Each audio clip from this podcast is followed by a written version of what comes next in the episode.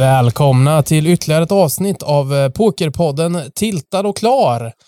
Den är eh, tillbaka efter lite oregelbundna eh, uppehåll här, men lite stängda kasinon, lite sjukdomar, så sitter jag och Timothy Herold här igen och ska prata poker i en timme ungefär. Hur är läget med dig Timman? Eh, jo, det är bra.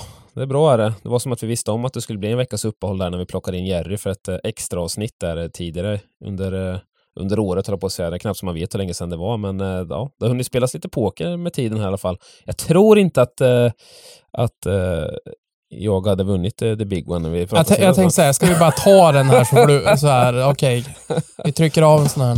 Eh, nej, det var fel knapp. Ja, Eh, ja, men grattis, du fick vinna the big one. ja, Vill du säga några korta ord? Ja, eh, jag vill tacka mina vänner, eh, min familj, eh, min, min fru och mi, mi, mitt barn här som alltid ställer upp i vått och torrt. Och framförallt så vill jag ta- tacka Bobby här som har gett mig glir, gliringar här i ett och ett halvt år för att jag inte har vunnit i Big One och han har gjort det. Men ja, nu kliver jag in i, i eh, finrummet här. Ja, fick, fick du den här inbjudan till vår månatliga lunch, vi som har vunnit the big one, eller? Eh, nej, den har jag inte sett än, men... eh, Nej, den kommer är, kanske. Ja, Den den, är jag gärna kanske. med på. Mm. ja, det var festligt var det. Fick jag skohorna in att jag också Ah, vunnit. jag hade så jävla flyt i headsupen där. Jag kom in, det var ju... Var ju Det var mot Tannex, va? Ja, precis. Det var ju relativt jämnt skägg. Han hade ju lite mer mark än mig.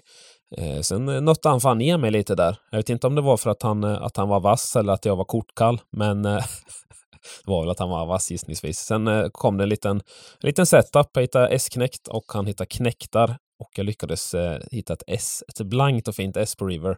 Eh, och sen så eh, vann jag lite senare för då blev han shortstack. och så eh, bärgade jag den då. Så eh, nej, men han, eh, han kändes vass där Tannex, så att jag tror att det var så att han grindade nog ner mig lite. Så att eh, det blir att plugga lite heads-up här på eh, GTO Wizard där. Får eh, se åt Skagge att vi får jobba heads-up-händer i framtiden istället för massa jävla niohandade grejer. Fick du in lite reklam för det också. Eh, på tal om reklam så brukar vi ju, eh, brukar och brukar, men senaste avsnitt så här så gjorde vi ju eh, reklam för Skånelaxen och där ska vi väl göra ett förtydligande. Vi kommer ju prata en del om det, men Mm. Skånelaxen är ju alltså inställt. Eh, eh, igenslagningen av Casino Cosmopol eh, Malmö och Göteborg har ju nu blivit schemalagd. Det är bara tre kvällar kvar. Så eh, 24 februari blir det, The Last Dance. ja, verkligen The Last Dance. Och de kör ju hela vägen in i kaklet, eh, vad jag förstått. Ja, det. Det, jag kan tänka att eh, 24 februari kan bli en av de mest besökta eh, kvällarna på många år. Fan, det är nästan så att man skulle, eh, skulle bara Panikåka ner. åka dit och riva av ett par bägare och, och, och lira lite. Ja, men jag såg ju, ja men Liz eh, hade då, liksom lite gamla anställda och så här skulle ju ha någon liksom last dance kväll så att säga. Den var ju Ah. satt till första mars. eh, Men, eh, Gravöl eller vad det sa? Gravöl var det, det. exakt. Det var uttrycket jag letade efter. Ja, jag, jag tänker alltid på eh, när, eh, vad heter han, Seth är vid graven där i, och eh, trycker ner sådana här red, eh, Red heter de? stripes. i, Ja, I graven. I, vad heter Johan Falk-filmerna? Ja, exakt. Festlig scenen då. Ja. Eh, väldigt, väldigt tråkigt såklart. Vi har inte, vi har ju pratat om att vi ska intervjua. Eh, vi har inte fått någon återkoppling där. Vi ska väl låta personalen där smälta det hela. Det är ju såklart ett eh, tyngre beslut för de som förlorar sina jobb och sådär. Mm. Till skillnad mot att vi tycker det är tråkigt att vi inte kan spela poker i Skåne och Göteborg längre. Så, så är det ju de som har det värre. Ja, ja men precis. Vi, eh, vi är ledsna för att vi inte kan åka, åka ner till Göteborg och spela poker en gång om året. Ja, Christmas Bockwick. Men vadå, eh, det, det har jag tänkt på lite, eh, om vi ska, vi, vi lämnar det där att det ska stänga, att det är tråkigt Ja. eh, och blickar framåt lite. Det är ju som sagt en pokerpodd och eh, som du sa, vi åker dit kanske en, två gånger om året, Mm. för vi har ju närmare till Stockholm, men vi är ju där och har kört lite egna events och det händer ju att vi är där och spelar eh, Jo. pokerevents och sådär. Men en sån, sån turnering som säger då Christmas Poker Week. Det känns väl inte helt omöjligt att Christmas Poker Week eh, kommer gå i Stockholm eller? Ja, det förutsätter jag. Det är ju en sån legendarisk eh, turnering så att den kommer de nog inte bara såga, såga ner utan eh, den kommer nog fortsätta. Det tror jag. Det, det kommer, kommer den garanterat göra. Ja, för tittar vi lite på schemat så känns det väl som att de flesta eventsen, det är ju aldrig liksom simultana event på kasinorna, Nej. eller olika events. Sen är det ju liksom, ja, startdagar och sådär på, på, på alla. Men, men eh, ja, men det är väl som, eh, vinterlaxen går ju här i slutet av januari mm. och sen en månad senare går Skånelaxen. Ja. Så där känns det som att, ja, eh, Skånelaxen kanske ryker då. Och sen så har du ju sommarlaxen går ju eh, två, tre veckor efter, två, tre veckor efter eh, poker-SM i Stockholm. Ja. Så där känns det väl som också som en sån som, ja, det kanske skjuts lite längre in på sommaren eller... Ja, men det känns ju som att man, det här laxkonceptet har ju varit så lyckat så då kommer man ju garanterat köra säkert minst två gånger om året. Bara i, ja, det bara i Stockholm jag. nu. Ja. Det känns som en rimlig sätt att köra det två gånger om året. Man kast, kastar in Christmas Poker Week i Stockholm, man har poker-SM, man har Nordic Masters heter ja, det fortfarande va? Ja. Uh, nej, jo, det var det som bytte namn och sen jo, fick byta tillbaka precis. va? Ja, det, det heter Nordic Masters. Det hette Nordic Masters, bytte till Swedish Open. Ja. Tennisen klagade, det heter Nordic Masters igen. Så, ja, så är det. Exakt. Ja, är det inte paddelfolket så är det tennisfolket. Ja. Ja, nej, nej men, men så, så att eh, gissningsvis så kommer det väl vara tre större events i alla fall på eh, på CS i Stockholm är känslan och sen att man, att man puttar in om en två, tre laxar och sen ytterligare något event kanske. Så att det blir en eh, sex, sju events på ett år. Någon gång varannan månad känns väl ändå som en rimlig, rimlig setup att ha events, kan jag tycka. Ja, det tycker jag. Och det är väl sånt vi, vi eh, sådana frågor vi kommer vilja ställa eh, när, när, mm. om vi får till en intervju och höra lite vad, vad eh, framtidsplanerna är. Ja, exakt. Men ja, det blir ju mer centrerat i Stockholm. Eh, där man får väl köra väl också Eh, de här online-dagarna. Garanterat alltid de här laxen och sen eh, mm. satelliter etc. Så där. Uh, är väl the way to go. Faktiskt, this is the way. Mm.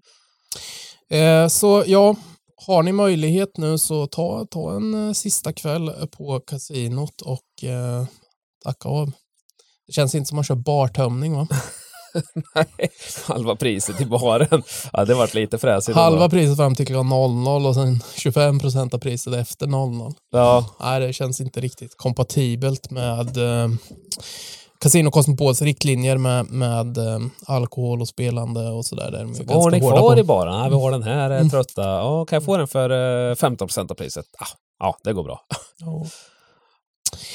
Eh, jag, jag, tänker att vi lämnar själva stängningen där, men vi ska fortsätta prata på CC. Ja. Eh, för det var ju eh, lite andra nyheter här som smyglanserades ut. Vissa fick någon mail. ja, det finns ju, informationen finns ju på hemsidan. Om man går under fliken spelkoll så ska det alltså från den 4 mars implementeras förlustgränser, spelgränser. Om du scrollar upp lite där så har du spelgränser under han, eh, den skäggprydda herren där. Oj, oj, oj. Eh, det är lite otydligt vad exakt som kommer gälla. Vi har skickat iväg en intervjuförfrågan även här till, eh, till eh, mejladressen som går att kontakta där. Eh, nu har ju kasinot stängt söndag, måndag, tisdag, öppet idag.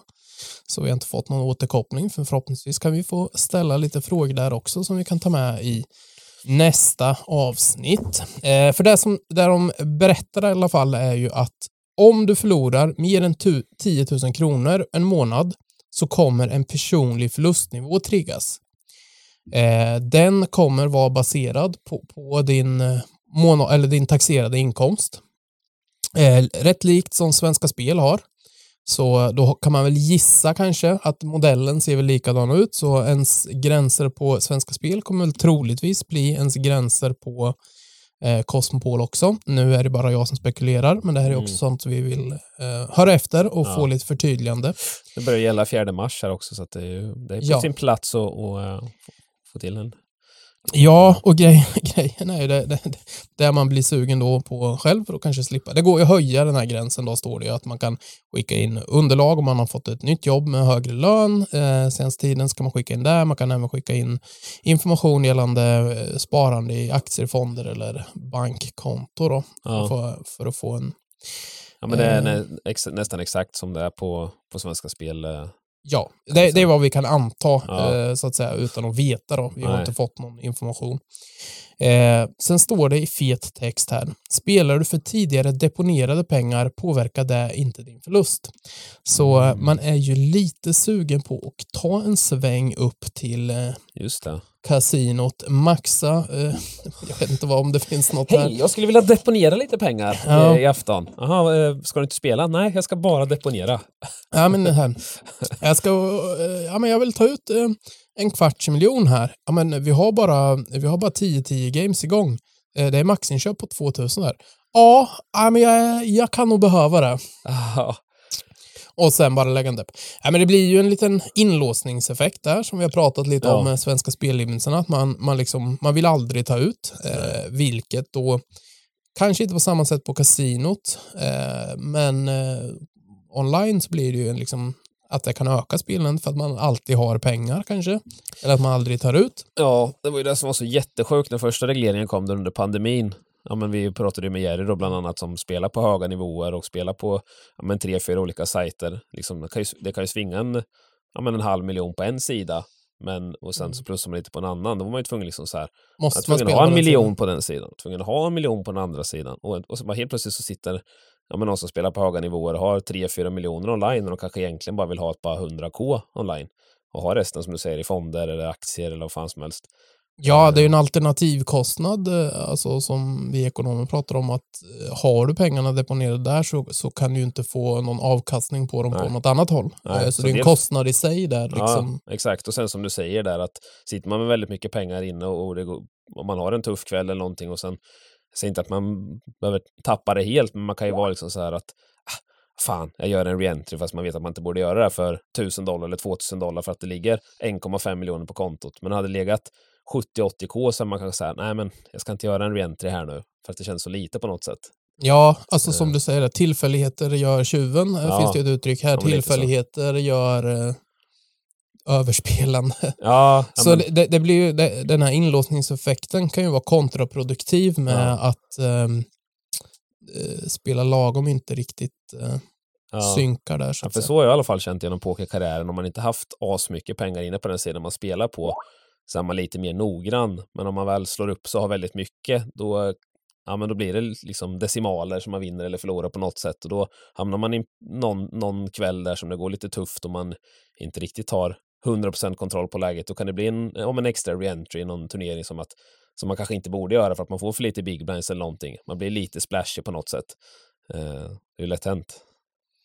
Ja, jag, jag förstår vad du menar och jag kan väl hålla med det också. Det, det är då, även om det är liksom kalkylerade risker, men det, det är då man kanske tar skott i högre games och, Mm. eh, och sådär. Men ja. Det Och det känns ju som att det är ännu värre live. Om man har tillgång till eh, väldigt mycket pengar kanske. Jag vet inte. Ja, eh, och det, är också så här, alltså det, hela det här, eh, man börjar ju leta luckor i hela upplägget här direkt och det känns ju, alltså vi tog ju bara liksom så här att, ja men du och jag där, vi är ofta där samtidigt, Mm. för oftast åker vi på de här eventsen, det är Poker-SM och Nordic Master som nämns och sådär. Ja. Och säg då att, eh, säg då att vi båda har en förlustgräns på 20 000 Ja. och eh, efter turneringen så spelar vi cash game och eh, du vinner 20, jag torskar 20. Vilket då skulle betyda att jag inte är välkommen tillbaka dagen efter imorgon. Nej.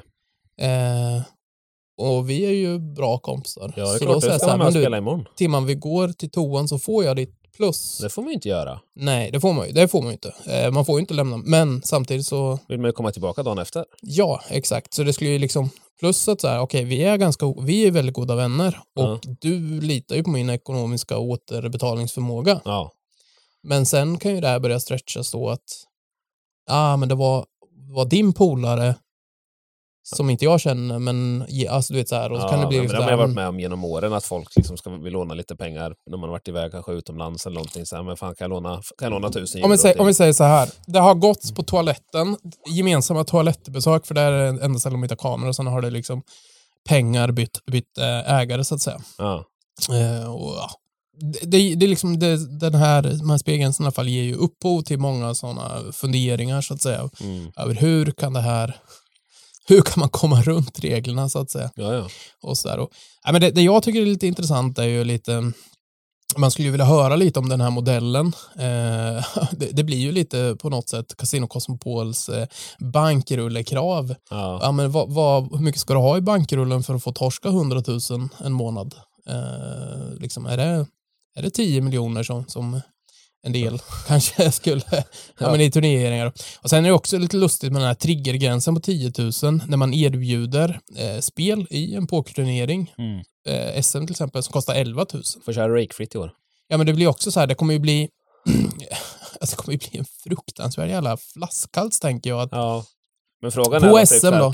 kan man kringå där och genom att köpa in i turneringen online? ah, jag, eller går det är där på... man un- undrar lite. Ja, men också så här, okej, 11 000, alla som köper in i SM och inte cashar då, de får inte komma tillbaka till kasinot resten av Tänk dig, månaden. den, tänk dig den bubblan i SM.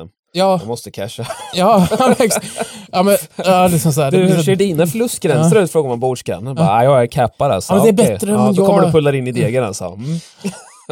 Ja, men det, det är också så här att, jaha, ja men det, SM är ett flerdagarsevent. Räknas som att du torskade 11 000 första dagen då, eller alltså, ja, många frågor eh, har ju dykt upp kring det här. Förhoppningsvis får vi ett, ett svar att det är någon som vill ställa upp en intervju. om... Ja. Annars får man väl bara ta på sig och ringa in efter fjärde mars där. Eh, så fanns det ju, så får man ju bara börja, börja med den där processen Men själv och höra in, efter. om man köper in, liksom. om man gör inköpet i maj till SM Main Event, Ja, det? för så höll ju, vet jag ju, det såg man ju på Pokerstars ganska Grekerna. länge. Grekerna, ja, liksom ja. så här. Jaha, här är två månader bort en turnering. Det är 18 greker reggade. Fan vad lustigt liksom. Stakes-grekerna. Ja. Och det var ju bara för att då räknades de inköpet i den månaden när de var plus. För de räkn- hade väl skattat väl månad för månad Jag tror va? de kollade hur mycket som fanns på kontot. Så när de var inköpta exakt. i turneringar så låg det inga pengar på kontot eller så att då behövde de inte skatta. Någon sorts eh, pokerns version av skatteplanering Ja. eh, var det ju i alla fall. Exakt. Fina grekerna då. High stakes-grekerna. Ja. Redarfamiljerna. Eh, men eh, ja, som sagt, vi vet inte riktigt. Men det här känns ju också som ett ytterligare ett steg i den här byråkratin och eh, eh, ja, vi vi vet ju inte om, om är det påtvingat uppifrån, så att säga, alltså från beslutsfattars håll eller något eget initiativ eller sådär. Eh, men det, det, det känns ju inte riktigt som Ja, men det, är kon- vet, det är en konstig, konstig gräns här. 10 lax. Det, det var ju som Ja, men det är ju så här, du då, sa innan. tri, 10 lax, då triggas en, en sån här personlig förlustnivå. Ja, Eh, jag menar vilka har, har, har folk råd? Folk har inte, genomsnittspersonen har ju inte råd att förlora 10 000 kronor i månaden om man ska hårdra det. Det finns inte en chans. nej, inte varje månad såklart. Nej. Och sen också, alltså det, ja, men det, det, det är som så här, ja, de som är pokerproffs och grindar där på kasinot, kanske som har det som sitt jobb, Ja. de har ju troligtvis noll taxerad inkomst, eller kanske någon, alltså de har kanske Ja. har någon sidogig eller sådär. Ja. ja, men det var ju Och då- lite det som hände många när det kom på Svenska Spel, där man Mm. ner till en tusenlapp. Mm. Som, ja, men som Skagge till exempel, som spelar professionellt. Han hade ju världens eh, gnugg med att, lösa pengar till svenska spelare. I, för att han hade ingen taxerad inkomst att visa, utan han fick skicka in lite ja, som aktier och fonder och grejer och fick väl knappt gehör i början och så här. Så Ja. det, Alltså s- sen så här, okej, vi förstår varför de gör det här. Ja. De, de, de gör ju inte det här för att vara elaka. nej, nej. Utan det här, det här är ju för, för liksom ett hälsosammare spelklimat och, och fånga upp eh, problemspelande. Sen kan man ju ifrågasätta liksom så här, okej, hur långt ska man gå? Eh, alltså, vi kollade ju lite, en snabb googling, 3% 3-4 procent av liksom svenska befolkningen ha- har ett ehm, Någon form av. Eh, Ja, precis. Någon form av, av risk i sitt spelande eller vad det stod. Ja, Så kollade vi lite vad som var den här underliggande enkäten och grejer och det var inte jättemycket som för att man ska hamna i det här facket. Det är ju inte liksom 4% av svenska befolkningen som är liksom de här tidningsartiklarna man läser om att eh, han den här, vad heter han, Lukas eh, blåste nära och kära och spelade bort 15 miljoner. nej, precis. Nej, det var ju Eh, väldigt... Sen ska vi inte, sen, sen är ju det en extremt, alltså han- den- personen förstör ju inte bara sitt egen utan jättemånga andras liv också så, där, så Ja. det går inte att bagatellisera eh, det här spelmålen. Men det är ganska liten, liten del av de totala antal spelande. Eh, Men för Och att man skulle hamna in i de 3-4 procenten, då räckte det mer eller mindre på att man svarar på en fråga att har du någonsin spelat för mer pengar än, eller ja, det var väldigt många frågor. Det finns, eh, det finns det här testet, ska vi se. Eh, nu har jag inte den fliken uppe, vad det hette. Men eh, här, jo, det heter ju alltså PGSI, Problem Ga- Gambling Severity Index, som kan man läsa. Finns på hos, eh, Folkhälsomyndigheten, så om man vill eh, läsa lite mer. Men det jag skulle säga är ju att eh, det som implementeras är ju då, alltså, sä- säg då för 96 procent övriga som inte har problem med sitt spelande, eh, blir det ju ett hinder Mm. eh, för att man kanske inte orkar eh, genomgå den här processen. Sen kanske ska vi säga också att det här är väl snarare, ofta, ofta är det ju mer pokerspelarna som kanske kommer i kläm här Ja. än den vanliga kasinobesökaren. Eh, det är väl inte jättemånga kasinobesökare som går och torskar mer än 10 lax liksom. Nej. Och eh, så, så ja, vi pokerspelare hamnar väl som vanligt lite i kläm här kan man väl säga. Exakt. Sen, sen det står ju inte rakt ut, eh, jag vet inte om det gäller allting, det står ju bordsspel. Eh, bordsspel tolkar ju jag som de här turspelen. Ja, ja. Eh, sen kanske poker är inräknat där också, det, det är det väl troligtvis. Det. Maskin, maskinerna trackar ju på något sätt när du spelar med kortet och sådär. Så det är lite frågor som man har. Men det jag skulle komma till att det blir ju liksom någon sorts, ja, eh, vi vet ju att de har stängt två kasinon här.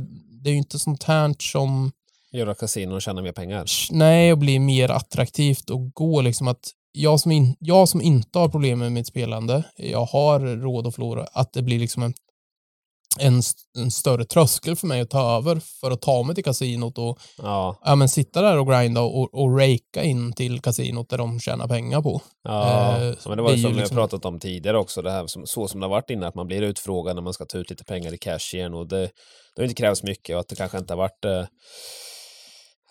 de som har frågat kanske inte riktigt haft den spelkänslan så att man har känt sig lite utpekad och lite utfrågad och Nej, jag, har ju- jag har ju fått det där samtalet tre gånger då. Mm. Eh, en gång för att jag backade 30k, två gånger för att jag gjorde större uttag. Liksom. mm, Och en av tre var ju liksom så här, alltså så här, det kändes fine det samtalet. ja. För jag tror också att han var en före detta brush eller dealer, för Mm. han kändes de har bekant. sett sig göra grejer vid borden tidigare så att säga. Ja, men han kände väl troligtvis igen mig. Jag har ändå varit där i 20 år. Ja, det är sjukt, va- jag tänkte 20, jag tänkte 20 Ja, det är år, helt sjukt.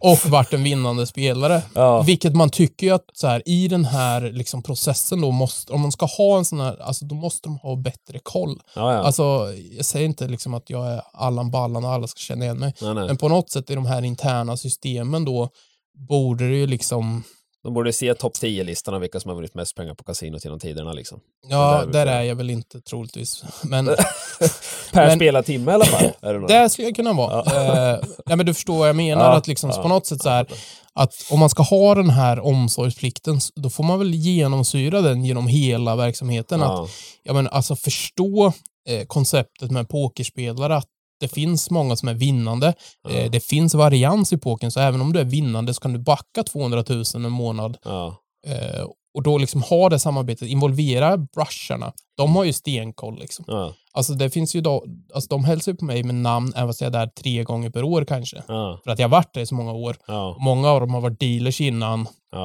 och dealat mina games. Och de har ju alltså garanterat stenkoll på vilka som är vinnande, vilka som är liksom inte vinnande. Och, alltså, de har ett hum i alla fall. Ja, ja. De, de kan ju inte säga så här, ja Bobby han vinner eh, 200 000 i, alltså, Nej, per nej. år. Nej, nej precis.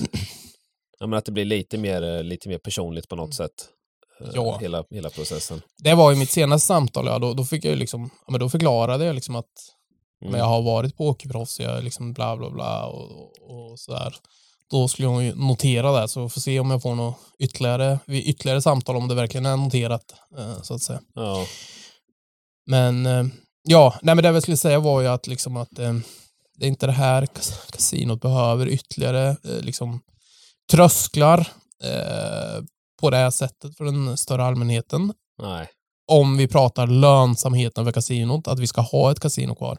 Om vi bortlämnar det här spelproblematiken, att det, det är därför de implementerar det. Men det här är ju såklart en nackdel för, för den andra sidan. Ja. Ehm, och så det, det jag tänker också liksom så här att ja, men alltså, hur, hur gör du med utländska gäster? Stor del av liksom när det, vad hette han? Var det finansministern Erik Åsbrink som var väldigt pro att vi skulle starta eh, kasinon här, att det skulle skapa jobbtillfällen och öka turism Ja. etc. och sådär när de startades. Eh, ja, hur gör du med en utländsk kund då, som Ja. kommer? Bra fråga. Eh, ja, oftast om man är ute och reser också så, ja, oftast så är det väl en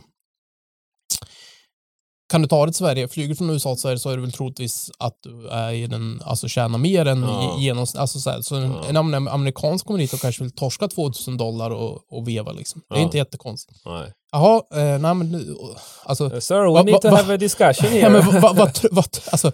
Fatta en internationell kund som ja, men han har varit i Vegas fem gånger, så bara, ja, men nu är jag i Stockholm här på affärsresa, fan jag tar ett sväng på... Alltså han, han måste ju undra vad fan det är, liksom, vad fan det är frågan om. Ja, liksom. ja. Alltså det är väldigt annorlunda skött, så att säga. Och de har ju ingen taxerad inkomst här och ha, vad blir deras förlustgräns? Och liksom, han kommer ju inte upp... Alltså, han, vi är ju här, vi är ju vana vid det här och bara öppna upp våra, hela våra jävla liv Ja. ekonomiska liv om vi ska få spela liksom. Så på något sätt så har man ju blivit liksom avtrubbad. Är, jag tycker det är helt sjukt egentligen att man ska liksom behöva... Ja, ja. Man har ingen aning om hur den där informationen behandlas eh, där liksom. Eller, ja. Så hur ska en sån person... Ja. Det finns många frågor kring det här. Som sagt, vi har skickat iväg en intervjuförfrågan. Vi kommer återkomma till det här. Ja. Men eh, känns inte som jättepositiva nyheter eh, om vi tänker ha kvar ett kasino i det långa loppet. Eh, Nej. och eh, ja, vi pokerspelare känns som vi hamnar i kläm i den här frågan också. Ja, fy fan vad vi hamnar i kläm alltså. Jag tror det här är en av mina längsta rants precis. någonsin. Ja, och det här var dagens avsnitt Ja, klart. exakt. Syret är slut i rummet där inne. Ja, jag ska harkla mig här och ta en klunk dricka. Ja, det gör du rätt i. Jaha, Timman, då, då tänker jag, vi har ju några punkter här som du ska få prata loss, så jag, jag får väl vila min röst och säga så här, Fedor, Fedor Holtz, ny Integrity Ambassador eh, för poker på GG. Take it away. Ja, här skulle vi egentligen haft med eh, Bengt B. På tal om rants. Punkt Sonner så hade han kunnat berätta va- varför det är helt fel att utse den eh, mest självgoda eh, pingvinälskande personen i världen här som håller på, håller på med sina NFT och, och puttrat dem och troligtvis tjänat ett par miljoner på eh, det här pyramidspelet. Men eh, vi lägger det åt sidan. Han har väl, fick väl lite negativt från diverse olika pokerspelare som kanske känner samma sak, att han kanske inte är eh, den killen. Men eh, jag vet inte. Det, det blir säkert bra. Det känns som att han bryr sig väldigt mycket om eh, poker. Han bryr sig väldigt mycket om, eh, om eh, att, att det ska fungera, att det ska fuskas och eh, sådär. Då, så att det, det är säkert, han kommer säkert göra ett jättebra jobb. Ehm, det han ska se till är ju att eh, de ska fa fighta mot eh, det där fusk, de bottarna. RTA. RTA och allting som har eh, bubblat upp sista åren eh, på nätet här. Eh, och eh, sätta stopp på de som försöker exploita systemet helt enkelt. Eh, de som försöker förstöra problemen, försöker förstöra klimatet online eh, genom att hitta fulvägar att eh, fuska helt enkelt. Så det verkar som att han tar den här uppgiften väldigt seriöst. Eh, vilket är positivt, att de bara plockar in en, en sån kille och sätter honom i den här rollen när han har bra kontakt med spelare och eh, communityn eh, känns ju positivt. Det känns som en bra, bra brygga liksom från pokersidornas sida ut till spelarna också och ha en sån gubbe. Sen får vi se. De gör någonting i alla fall. Sen, alltså så här, Ja, ja men precis. Men- Sen eh, har det ju varit, det här är ju GG-poker vi pratar om, de har ju varit mycket blåsväder på slutet här ändå. De hade ju till exempel någon, någon form av Bounty-turnering där ettan var utlovad en miljon dollar i Bounty. Det blev något fel, han fick 720k. Hur löste de det? Gav de honom 280k då? Nej, det gjorde de inte. Utan de kom de på den fräscha idén att de kunde ta de 280 k och sprida ut över alla spelare för att kompensera dem. Men det är ju inte, det är inte de övriga spelarna som ska kompenseras. Det är han som vinner som har blivit utlovad sin seger på en miljon dollar som ska bli kompenserad. Inte de övriga spelarna. De vann ju inte turneringen. Så det har ju varit en jävla rabalder sista veckan. Jag vet inte om de har löst den, för jag har inte läst de sista dagarna här. Men det känns ju som det bara studsa upp och betala gubben. Är man utlovad en seger på en miljon dollar, då ska man ju ha en miljon dollar. Eller hur? Ja, jag håller med. Jättekonstig kompensation. Nej, vi Ja, kompenserar men det hela känns, fältet. ja, det känns lustigt. Så här. Jag, tror, jag tror ingen annan i fältet, Nu blir jag såklart övriga fältet glada om Ja, det ja. trillar in några hundra bux- där och här. Mm. Sen liksom, så, det, det är konstigt om... de ger ändå tillbaka de här 280k och vad som det logiskt rätta att göra. Nu är inte så insatt det. Mm. Av vad du säger så hade ju bara gett dem till dem och ingen hade klagat. Ja, jag kan ha missat någonting i det här, men det jag har sett från flera pokerspelare som har skrivit så har det liksom varit så. Det ska bara vara glasklart att han ska ha de pengarna. Och han hade skrivit något långt utlåtande, den killen också, att han var väldigt besviken och hoppades att det skulle lösa sig. Och så här. Det är Sen- rätt mycket ja. pengar, det är tre miljoner liksom. Ja, Tänk dig själv, du går och vinner liksom, så bara, fan det saknas tre miljoner kronor här. Jag vann, vad fan, jag vann ju ändå liksom åtta miljoner, skitsamma. Men du, eh, gällande Fedor, känns det inte lite som att efter hans framträdande i, i det här eh, eh, Game of Gold, att han, han framstår ju väldigt ödmjuk och balanserad där, tror du? Det kan ha gett till att han fick den här eh, positionen. Ja, säkert. För han framstods ju som, mycket, som en mycket trevligare människa än många av sina proffskollegor, så Ja, att säga, ja, som ja. han liksom Han var ju, framstod som svin. ja precis, han var ju av de som liksom levde länge i den där serien så var han väl typ klart vett- vettigast. Känns det som. Eh, sen var det ju inte, jag var en sån som Jason Cohn, han åkte ju första avsnittet liksom. Ja, det är ju en väldigt, väldigt vettig kille. Eh, men eh, ja, absolut. Så det tror jag absolut att, eh, att det har haft en positiv effekt. Och han connectar ju säkert med, med eh, ansvariga för GG under det där eftersom det var en GG-sponsrad serie och allting sånt här också. Så att vi får se vart det här tar oss i alla fall. Positivt i alla fall. Vi har pratat mycket om de här bottarna och, och eh, fusken och sånt fram och tillbaka här. Eh, det är ändå positivt att det händer någonting och att de har utsett en kille i den här rollen. Eh, så det är positivt. Kliver han pingvinerna nu också bara så börjar han Nej, eh, tippa, tippa över här till the good guy på riktigt. Ja, ah, det vet jag inte. Pingvinerna kommer han nog inte släppa. Degen måste in. Bengan får vara med och sen ranta lite om, om, om Fedor nästa. Ja. Det är inte så jävla kul att prata om. tänkte jag. Vi får se vad hans arbete, om det mynnar ut i någonting. Eh, Det finns väl en god intention i det hela i alla fall. Eh, Kan man väl ana. Ja, ja Så precis. kan Ja, man- hans, för, hans första grej var i alla fall att han skulle banna allting som hade med H- HUDs och sånt där på eh, där vi redan, och, dat- och mining liksom, Åh, att de nu- händer. Så det, det, att, Nu, ja, nu ja, klappar mitt hjärta för Fedor Ja. där. Så inget sånt mer. Det låter bra. Du, vi går vidare. Vi lämnar Fedor. Det är väl också en punkt vi säkert kommer komma tillbaka till. Han dyker upp här då och då. Eh, lite roliga nyheter. Vi har en vinnare. Det känns nästan som one of us, eh, kan vi väl säga. Ja, just det. Eh, Jävla grej. vi hade ju ett eh, holländskt gäng som försökte dutta igång en, en eh, egen variant av Gambling Cabin eh, Netherlands. Exakt. Eh, körde väl ett par och de streamar ju mycket poker. Ja. Och eh, kapten för det här skeppet var ju Matteus Mollhuisen. Eh, många känner igen honom från ett rejält jävla Oh. bad beat för ett bracelet. från VSOP i somras eller förra ja, sommaren.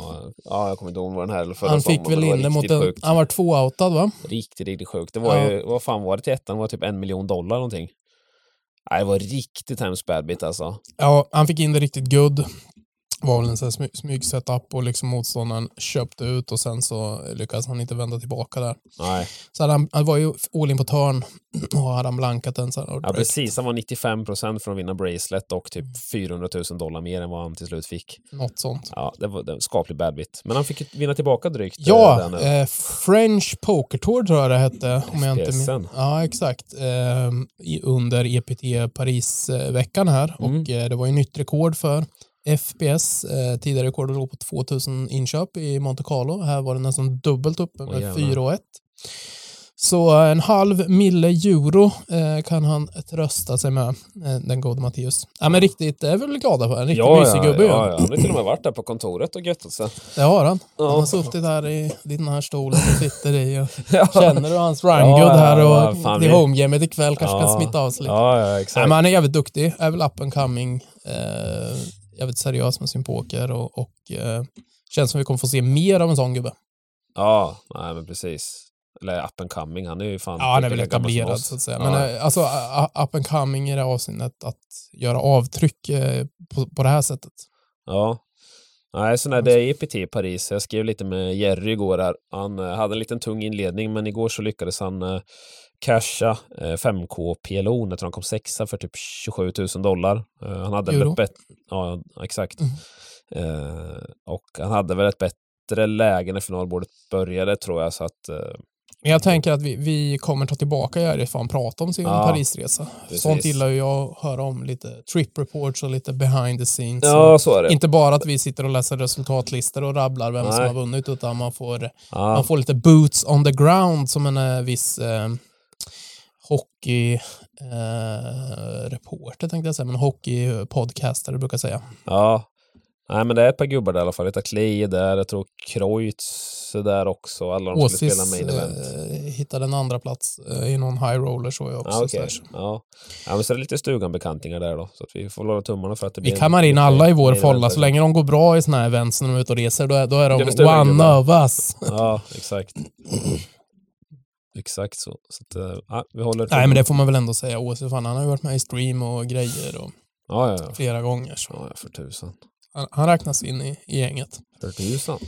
Eh, och eh, läsa resultatlistor kommer vi få göra i sommar igen i nästan två månader. För eh, vad det verkar så ingen av oss kommer väl åka till VSOP 2024. Vad det verkar. Nej, Det blir ett eh, två månaders PokerGo-abonnemang och eh, resultatlista helt Exakt.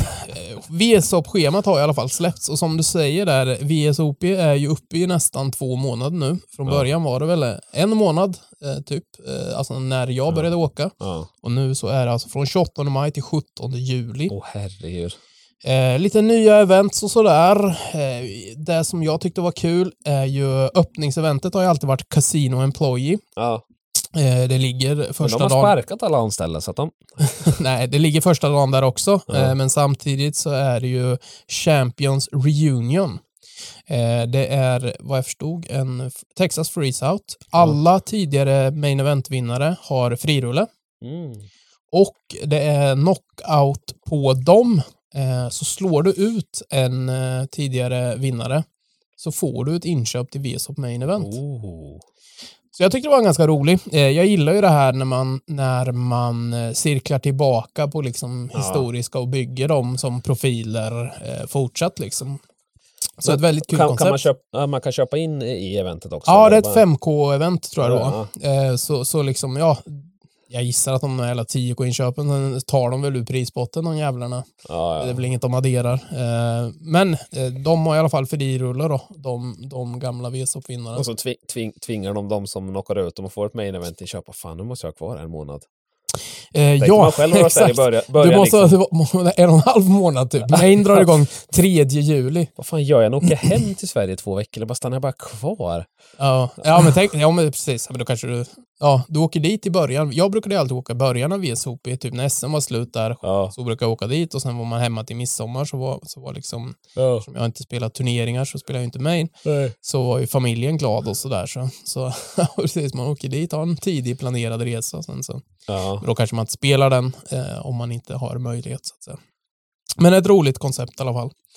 Eh, annars var det väl inte, ja men det var någon Mystery Bounty PLO. Eh, Big O blir ett 10K Championship-event. Spännande. eh, för de som inte vet vad det är så är det alltså femkorts PLO High Low. Mm.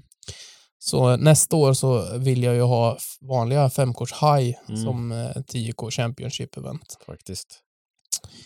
Eh, Och sen ska vi få till det som Championship-event i- på, eh, på SM ja. SM. Ja. Åh, nu, nu pratar. Ja, men det tycker alltså, jag. Har man två vanliga PLO, sex kort, eller vad ska Ja, sexhandat och åttahandat, så kan man väl bara fimpa åttahandat och köra Ja, ja. femkorts Det är, PLO. inget, det är inget snack. Det där får, får de lösa.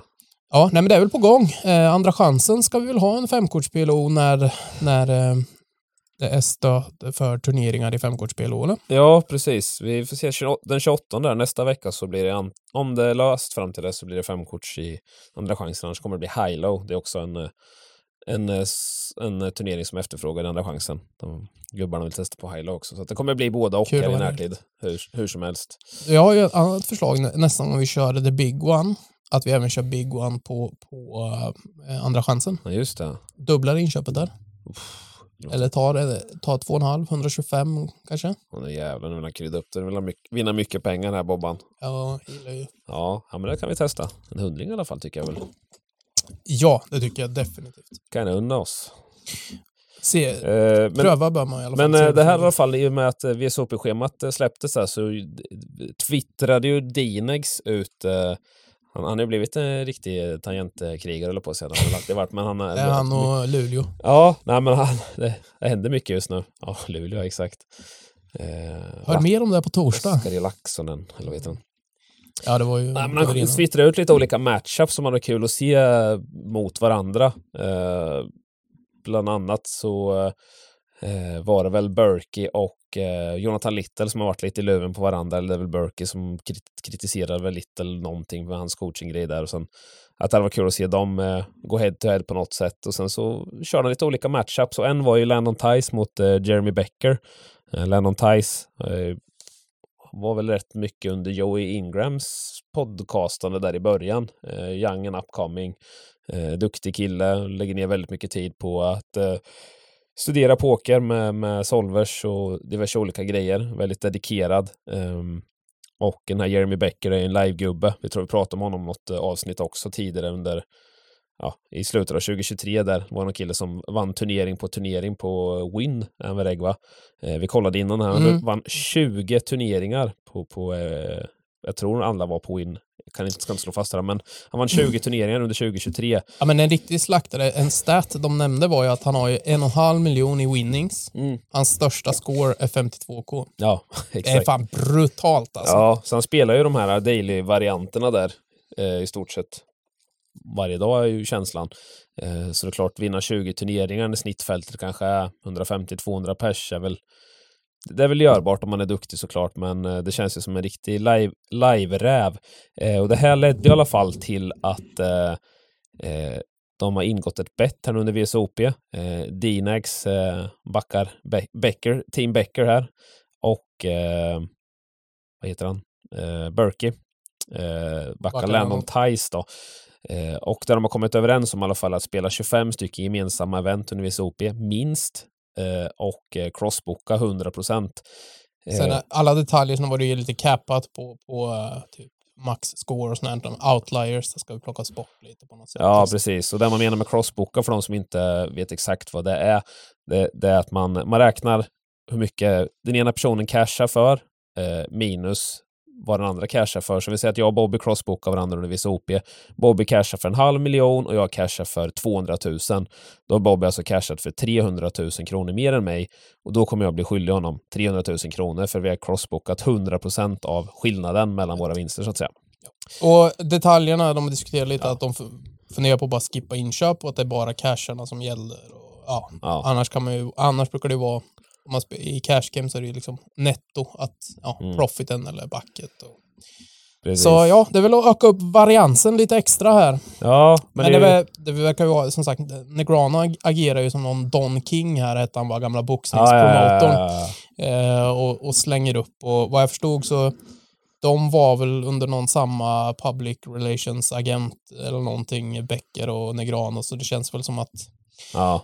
Det är ett väl genomtänkt av Negrano och eh, by bygga, bygga den här gubben som en profil så att säga.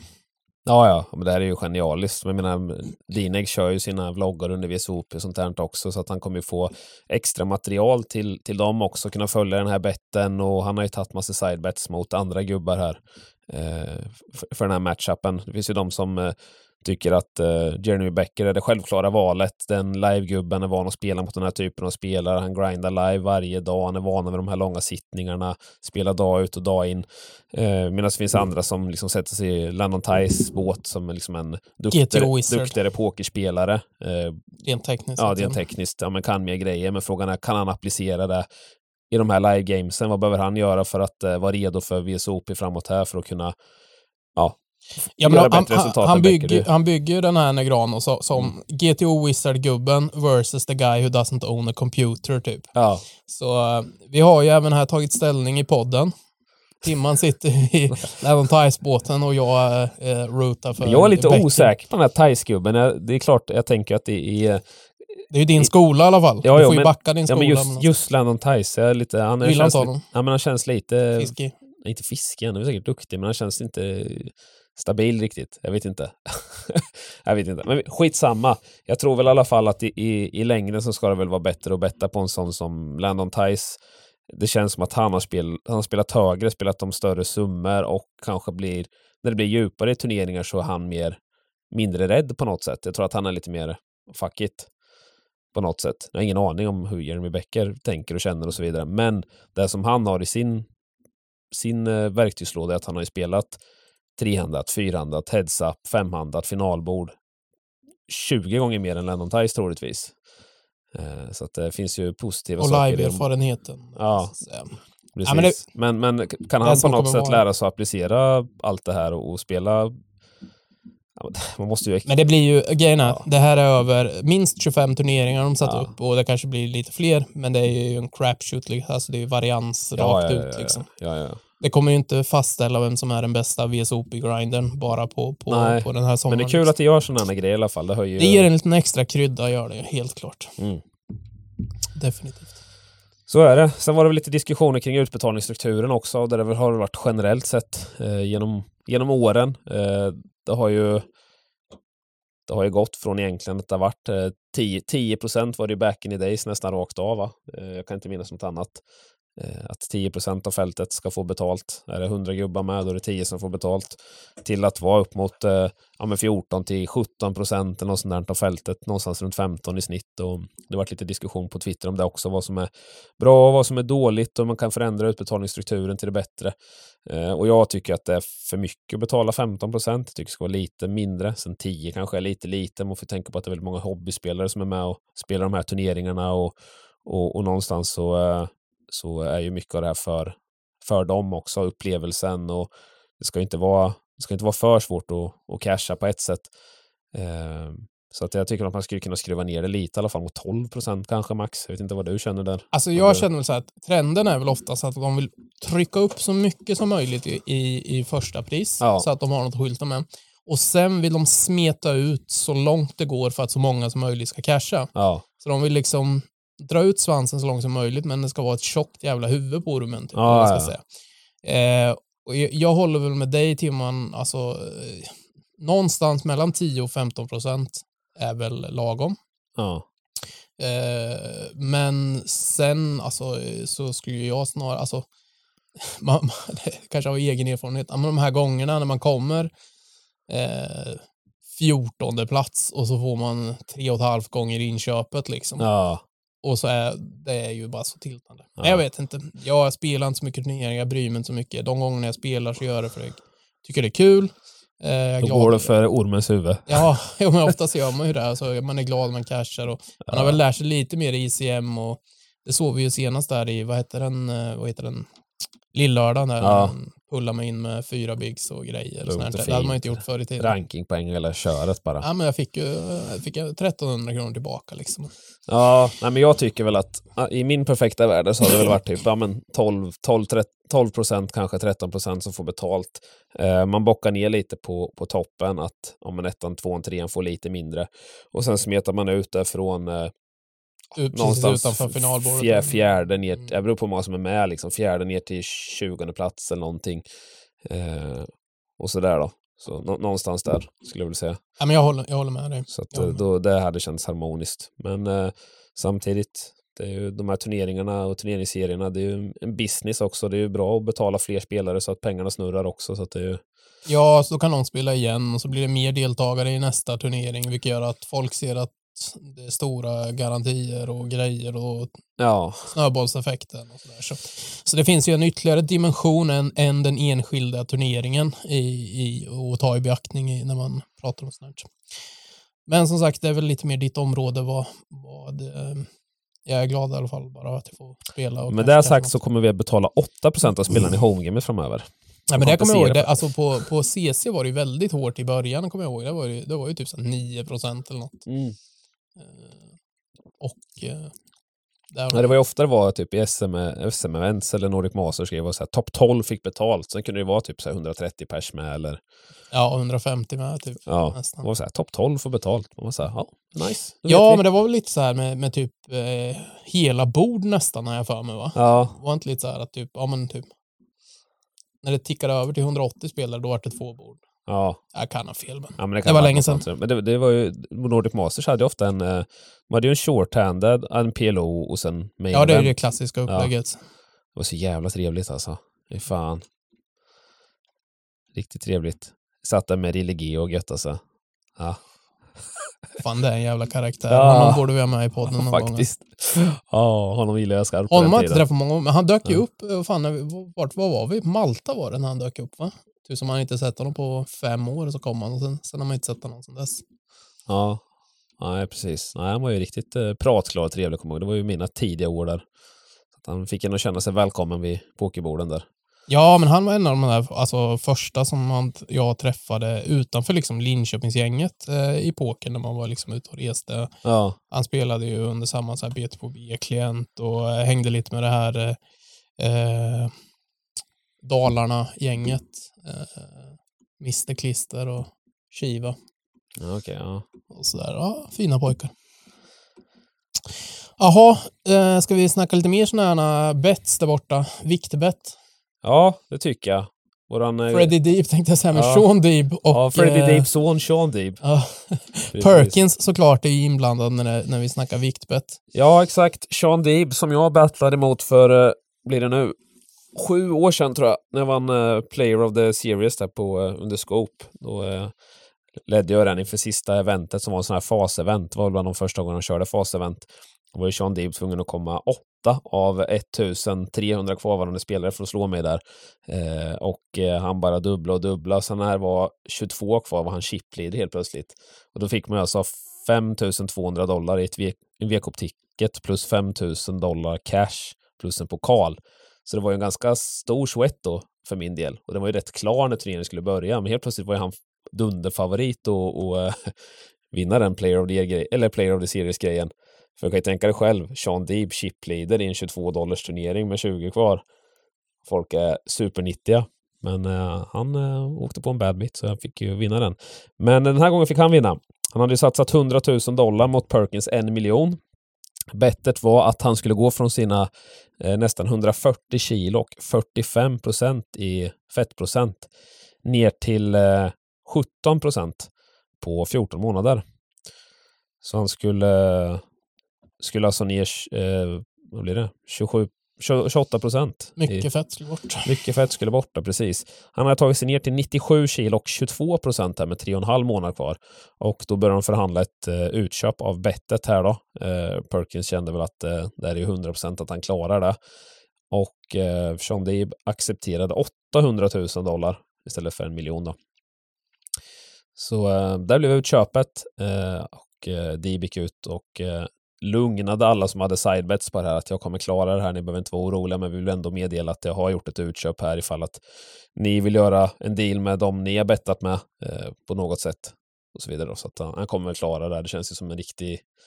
Det här känns som en kille, när han bestämmer sig för någonting så gör han det bara. Han har ju varit så jävla sjuk med sina VSOP-grinds och scoop-grinds och V-cups-grinds och allting. Han, han bara kör. Riktigt sjuk. Sjuk gubbe. Väldigt imponerande. Då skulle man eh, haft lite av. Där pannbenet. Ja, riktigt, riktigt sjuk. Tydligen så behöver han ju knappt sova heller. Det är det som gör att han eh, pallar och grindar dem så här mycket under VSOP-grejer. Det sa han i någon podd i somras. Mhm. Att han behöver bara sova typ så här max, max fem timmar för att ändå liksom fungera. När man själv kommer ner på fem sex timmar och ska sitta och spela 12-14 timmar, alltså man är ju helt, helt rökt efter ett par dagar. Jag tänkte säga, det Det funkar ju en kort tid. Ja, Sen så blir det ju den här när man bara pang ja, krackelerar känns det som. ja, så tycker man att allt är, hela livet är piss och man tycker inte något är kul. Ja, det är det som är grejen när du ska liksom performa alltså vid pokerborden så Ja. blir det ju liksom så här bara... Uh, Ja, hoppas det är en flipp. ja, typ. Och så kör man in det. Nej, det var aces. Ja. Ja. ja, fan. För jag menar, han kör ju de här, alltså att VSOP blir två månader nu. Det är ju liksom så här, ja, då får jag grinda två månader ungefär. Så att han gav sig på. Men eh, det var inte Perkins första bet. Han hade en bet med Dog Polker tidigare för något, något år sedan eller två. Eh, där han eh, vann. Polk lyckades inte uppfylla kraven där, så vann han faktiskt 200 000 dollar. Eh, men sen hade den här betten med Stap- Staples-bröderna. Eh, Jamie och Matt heter de va? Det gör de.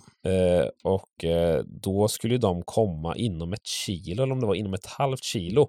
Eh, och den ena vägde nästan 140 pannor och den andra vägde 60 Ja, pannor. den är fan imponerande alltså. Så eh, Jamie var ju tvungen att gå ner eh, Mycket. otroligt mycket. Han gick ner från 138 till 85.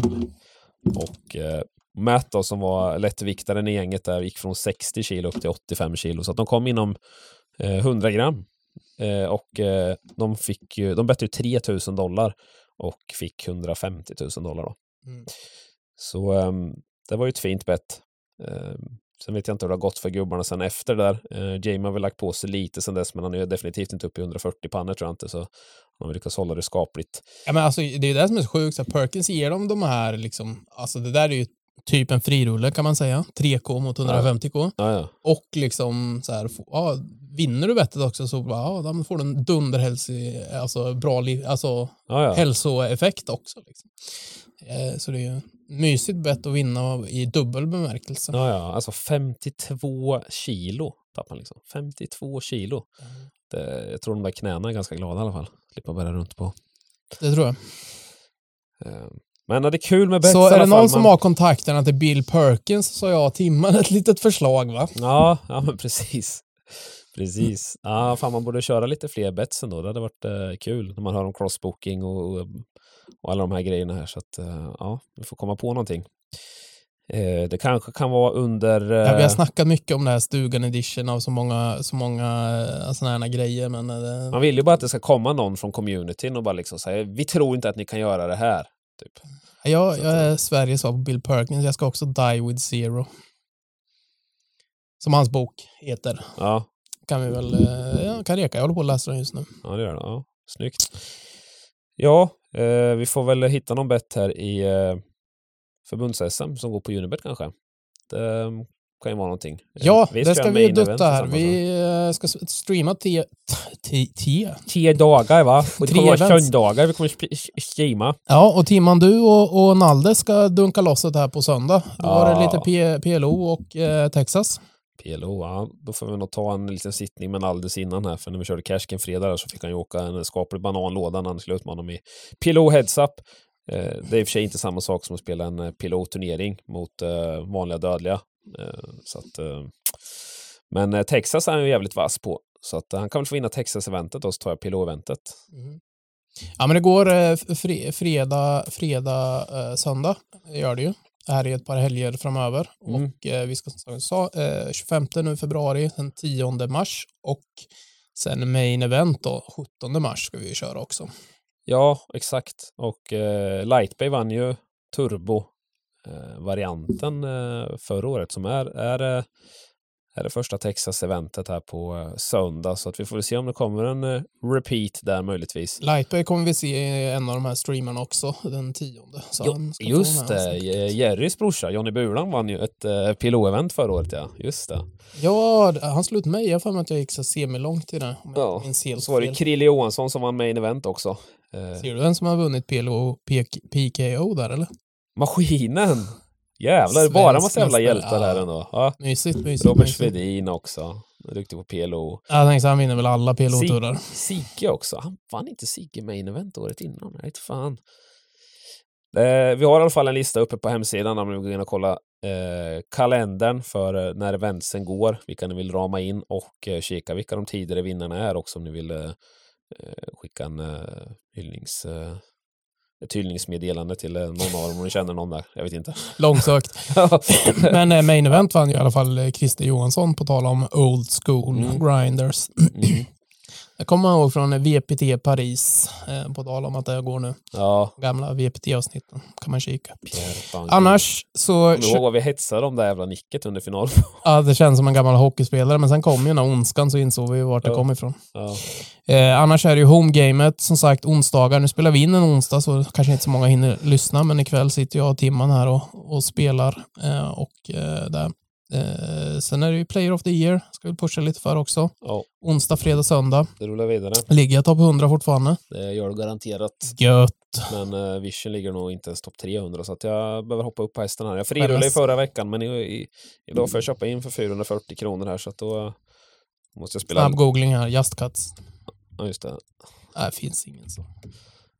Just Cuts 86 Oj, oj, oj, oj, oj. stark. Timman 238. Jag tror det var Aj. 300 där. Fan, då, har jag häng. Vi har häng. Det har vi Det är häng. definitivt. De är som leder skiten då. Nix Bix.